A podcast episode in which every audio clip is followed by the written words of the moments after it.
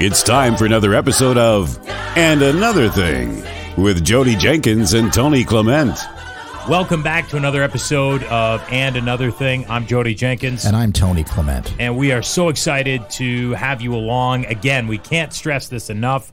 Make sure you subscribe. Our list of subscribers is growing. It is growing exponentially. That's what our business manager says. Well, he's and he wouldn't lie to us. Uh, no, Travis he would not. would not lie No, to us. he us. would not. He has integrity. He's honest. Yes. He would not lie to us. But our number multiplies week after week, and so we are so appreciative of the uh, support and the feedback that we continue to get. Uh, don't forget iHeart uh, podcasts, Google Play, iTunes, Spotify. Spotify, anywhere that you can get podcasts. Make sure you look it up. And another thing, now there are a couple podcasts with the same name.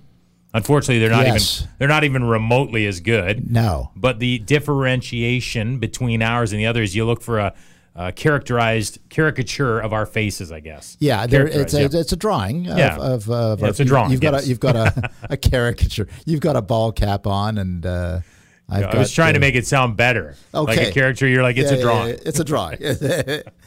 and but we we appreciate uh, you try to find us out there. That's Okay, so we are continuing with our tradition of amazing guests, and we're so excited to have this gentleman on. Tony, I'm going to let you introduce our guest today. Uh, you guys have some great history, and then we're going to get right into it. Yes, with the tough questions. So go ahead. Well, I, it is our honor to have on the program today Michael Coren, who, of course, is a British Canadian. I believe you're a deacon now of the Anglican Church. And uh, uh, a former television talk show host, the Michael Coren Show, uh, a- and uh, I, we're going to get into the author authorship you have done because you have uh, authored uh, I think about a dozen books around there anyway.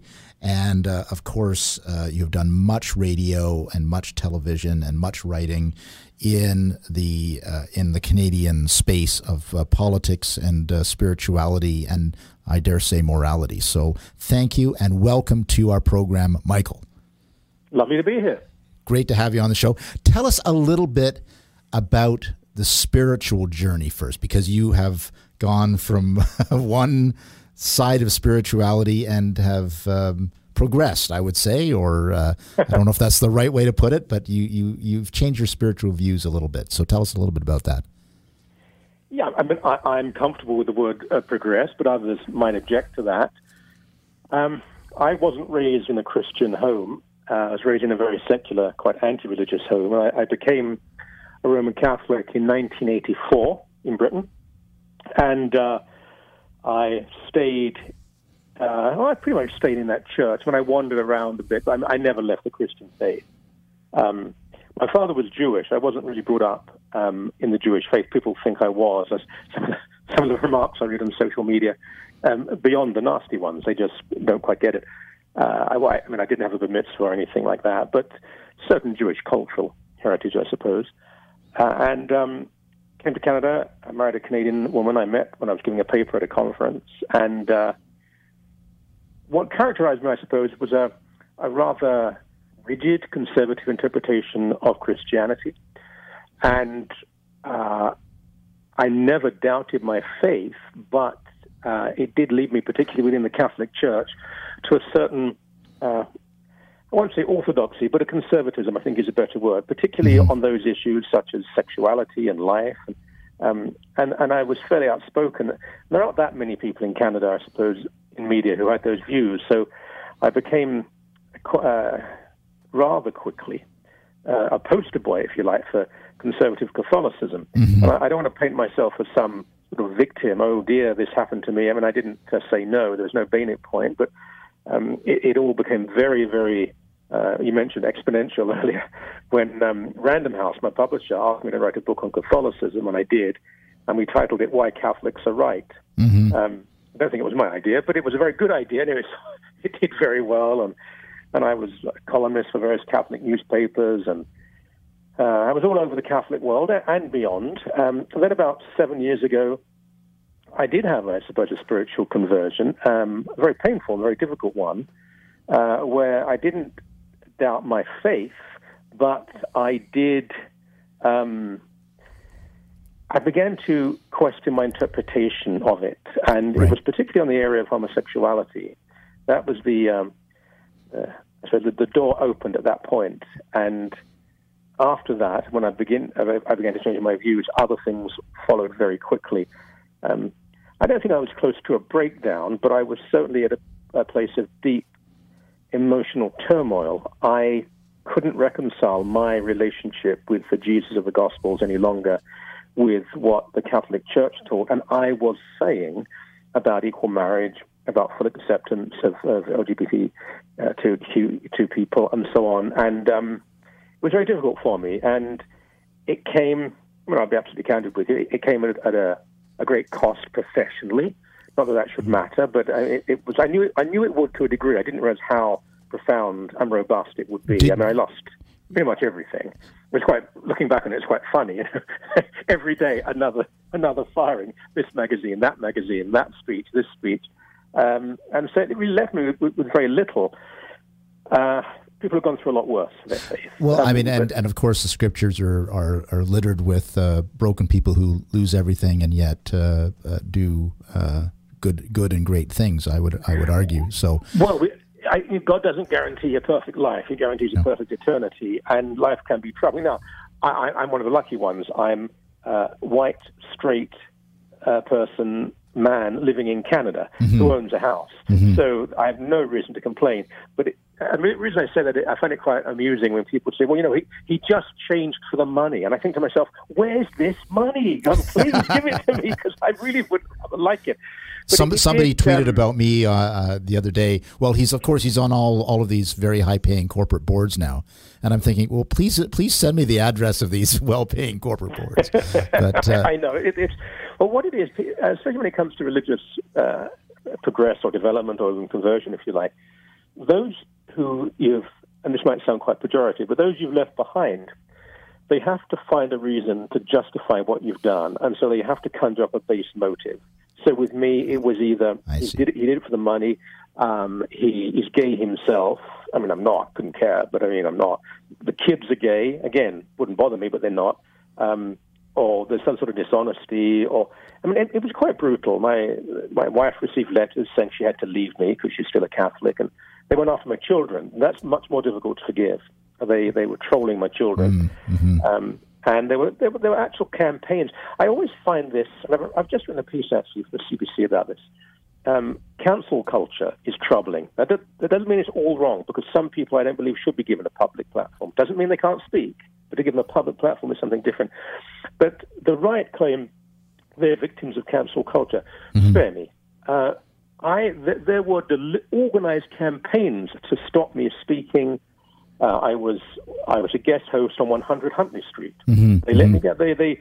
I mean, they, I had an email with all the dates that I was going to do the interviews for them. I, I didn't take it any further. I'm not that sort of person, but they just said, "I'm afraid we have to let you go.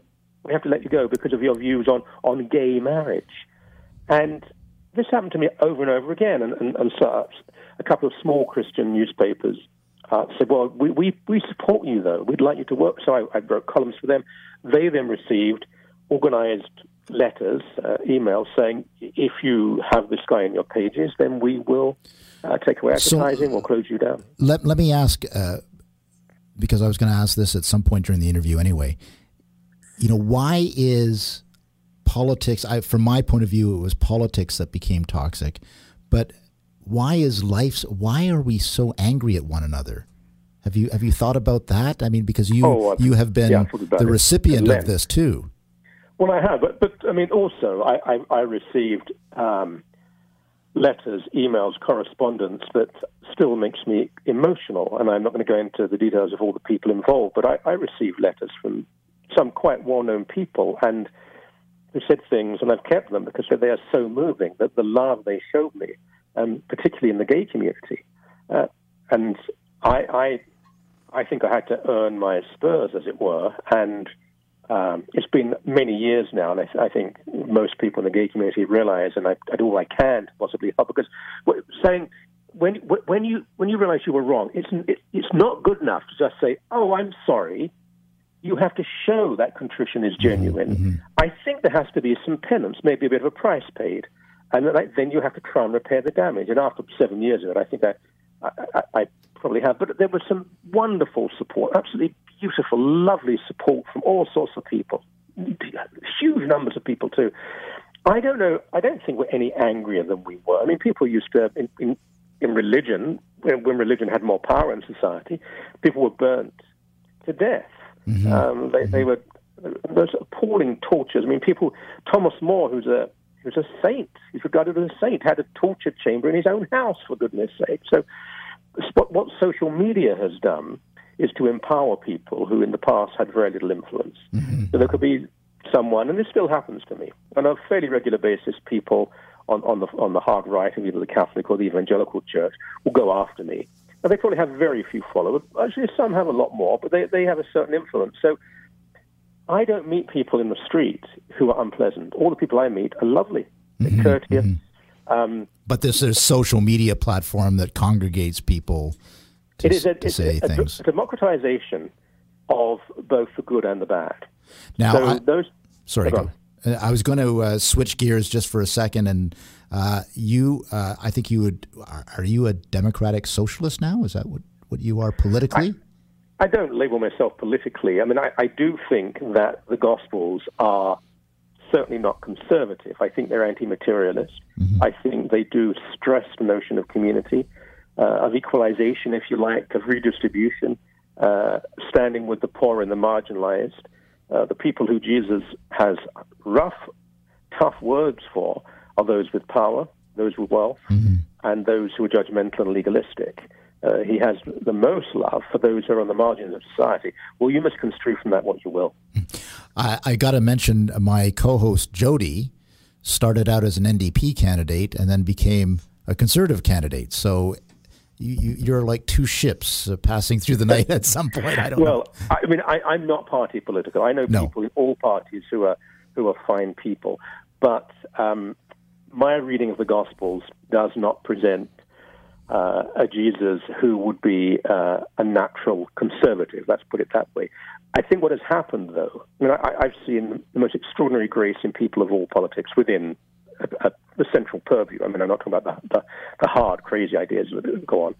Um, but what has happened w- with the Christian faith is politically it's been dominated by, in particular, gay equality and abortion, and to a certain degree, euthanasia. Now, I don't understand. Well, I do understand why, but I question why those issues have become so dominant. Uh, these are these are subjects that are barely mentioned in Scripture, and didn't, I have done. Didn't, didn't the current Pope say? Didn't the current Pope say we should spend less time arguing about the things we disagree with and more times loving Jesus? Isn't that what the current Pope said at one point? Yes, I mean he said all sorts of things. Uh, many of them, uh, many of them wonderful, not all of them. Yeah. Uh, I mean, just recently he, he said no to ordaining uh, married men and, mm. and having women deacons, and I think that's very hard to defend. Um, but if you ask most non-Christians what, what they think about Christianity, it'll be crystallized into th- those issues. And it's terribly unfair. And I've, I've written quite a bit on, on, the abortion issue because most people would like to see abortion rates drop. I mean, you, you don't meet many people who say, I think it's wonderful, we need more. I mean, that just doesn't happen. But to criminalize, to take away a woman's right to choose, I don't think is, is, a, is a Christian act. If you want rates to drop, then make sure contraceptives are freely available. Provide good modern sex ed in schools, socialize daycare, try to eradicate poverty, empower women. Abortion rates will drop. The problem is the very people who say they're against abortion, the, activists, they're against most of those things. They don't believe in socialized daycare. They often oppose contraception. They oppose modern sex ed. So we have to question what is really going on. Is it about a Christian impulse to, to do good and, and, and to acknowledge children in the womb, or is it about trying to control women? That sounds very political for a guy who doesn't want to be political. I must no, say. no, no, I, no. I didn't say political. No, I, I, think the Gospels call us to be political. Oh, they don't call us to be partisan. Partisan. Okay, gotcha. There, there's gotcha. no one party I, I, stand for, but on it, I mean, when it comes to it, my golly, um, issues of, of uh, apartheid, for example, when apartheid existed, very proud of the fact that the church has often led the way.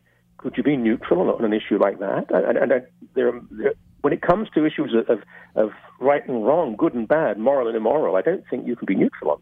No, and I think that uh, that all believers, uh, uh, I'm a Christian myself, but I think all believers should concern themselves with the marginalized. I think that's part of why uh, God put us on earth, and, and God wants us to to care about people who are in desperate situations, socially, politically, economically, whatever. So. I don't think uh, people should not disagree with you on that.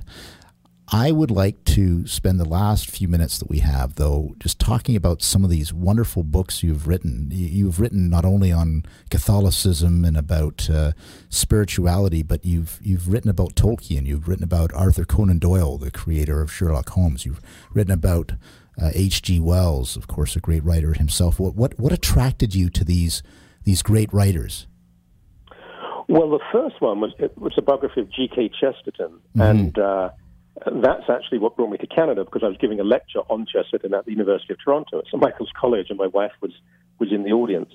Um, the, the, the, best literary biographies I think I've written are the ones on C.S. Lewis and J.R. Tolkien, two people I love very much. And the others, um, I, I, didn't really choose to do them. It was one of the publishers saying, well, here's someone we think should be covered. And um, I mean, the, the, books I am most proud of, though, uh, my last two books, the last one, Reclaiming Faith, that, that's collection of my writings for the past four or five years. And, and if, if I had to, uh, you know, pearly gates, okay, what, what do you want to present us with? That would be it. I mean, hmm. that, that I think is, is the best work I've done. But the Lewis and the Tolkien books, C.S. Lewis has been an enormous influence on my life. Uh, from, from a, a child, I, I really think the seeds of my faith were planted as a little boy when The Lion, the Witch, and the Wardrobe was read to me at uh, at school. So, uh, I, I love them very much, and um, that, that's where that came from. But I, I, I, don't think there's another literary biography in me. There, there are a lot of work, and there's not really a figure um, I want to write something on. And uh, my one of my publishers, Random House, they said, "Do another literary biography," and I said, "Well, who do you want?" And they said, "We don't know." So it's you know, it, I, I, I, think I'm probably past that now, but who knows? You know. See, well, let's let's then focus on C.S. Lewis for for a second because uh, he really is an intellectual uh, faith person. Is, is is is that is that how you connected him to yourself? Because you you you you are an, uh, you intellectualize your faith. Uh, is that one way to put it? Well, I mean, I'm not an intellectual. I'm, I'm not being falsely modest. I'm not a fool, but I'm not an intellectual. I know intellectuals, and, and I'm I'm not. I don't have that depth. Um, Lewis was a great, and he was an intellectual. He was one of the leading academics at Oxford at the time, and later at Cambridge uh, certainly. But my first contact with him was through children's literature, through the Narnia stories. Mm-hmm. Um, and if we think of the Screwtape Letters, these books aren't uh, intellectual as such. I mean, they're, they're beautiful, beautifully written. Uh, but part of Lewis's genius was he could provide intellectual arguments, mere Christianity as a popularizing of the intellectual for the Christian faith, but also appeal to a much wider audience too. I also found his life quite inspiring. He was a wonderful man, and, and um, um, I'm lucky enough to know Walter Hooper, who was of the last contact we have. Lewis died in 1963, the same day as Kennedy, actually. Mm. And uh, Walter Hooper was his last secretary and assistant. And I, Walter's a friend of mine, getting on in years now, and just having that, that contact. And I've always, um, I don't know, there's something visceral, something beyond the, the cerebral that links me to, to C.S. Lewis. And I think he's the most wonderful communicator of the Christian faith, perhaps the, the finest communicator of the Christian faith um, of modern times. When you wrote about Tolkien, did you also bring in his spirituality? Oh, yeah. Uh, Tolkien was a Roman Catholic, and uh, he always denied that there was a direct link between the Lord of the Rings books and his Catholicism or his Christianity, but I think there is. And um, Tolkien was his life, uh, both of them, I mean, their lives as such weren't that interesting. I mean, they, they, they both went to war. Um, Lewis had a, a, very moving, wonderful uh, romance later in life. Uh, but they, it was really what they wrote that was most important. That, that's their legacy. But certainly with Tolkien. Uh, Tolkien, he was a, a very devout man, and uh, you can't separate any person who is creative. You can't separate their creation from what they believe. I don't think it's possible. You mentioned both going to war, and it, it does strike me that uh, people who suffered through, uh, particularly the Second War, uh, where it, it was most clearly uh, against evil uh, in the form of the Nazi Party and Hitler and uh, the Imperial Japan. Is that something that crystallized in people uh, a belief in, in faith against the, the faithless or the, the evil on the earth? And do you think we're missing that in our culture today?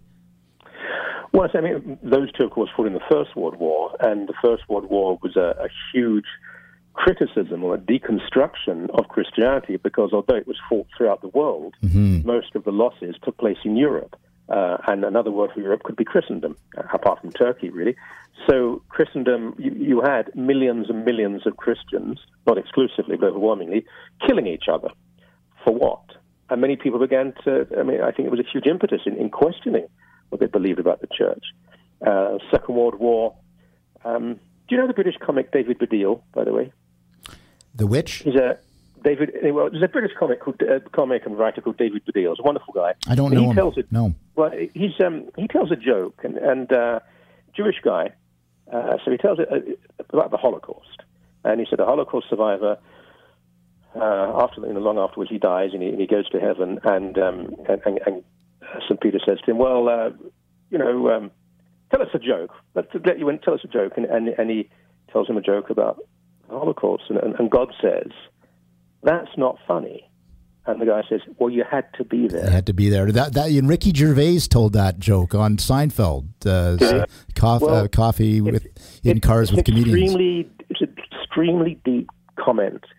Where was God? Mm-hmm. Where was God in the Holocaust? Where was God in the Ukrainian starvation? Where was God in, in, in Rwanda? Where, where was God uh, in, in, in, Cambodia? Where is God in tragedy? And people ask these questions. God in the dock. That's a, that's a series mm-hmm. of lectures by C.S. Lewis. Mm-hmm. God in the dock. We are we have the, the right now, the freedom to question God, and that's a good thing. And, and too many, I think, too many conservative Christians believe somehow we shouldn't be putting God in the dock, and we and we should be very angry at people who they think blaspheme and swear or do or say the wrong things. I don't think that's the issue. I think uh, if we want to develop a strong faith, we have to question God. I welcome intelligent atheism, not the silly kind that just makes comments about sky fairies, which is pointless. But I, I mean, one of the great influences on my life and someone I, I value as a friend is Stephen Fry. Stephen mm-hmm. is mm-hmm. is an atheist. He, he he's not really anti-Christian. He's been very supportive of me in my journey and my ordination. But you you have to have these open discussions about faith and what this means. Um, that's our, our right as creatures created by God. That's my belief. Yeah. Well, we could certainly go on for hours and hours with Michael. Unfortunately, we got to wrap it up. We want to respect your time, but uh, we are very appreciative, and I know that uh, we're very thankful that uh, you were able to give us uh, just a small piece of your wisdom and insight today. This was uh, this was wonderful, uh, Michael. Thank you so much for sharing with us. Let, let, me tell you a secret. When it comes to my wisdom, there is only a very small part. okay. okay I w- I wasn't going to say it, Michael, but you since you brought it up. That's right. Thank you so much, you. and uh, we'll have to get you back on again. Anytime. Bless you. Thank you. Bless you. So thanks again to Michael Coren for taking the time to do that. Uh, we appreciate it. He is, I mean, the reality is very.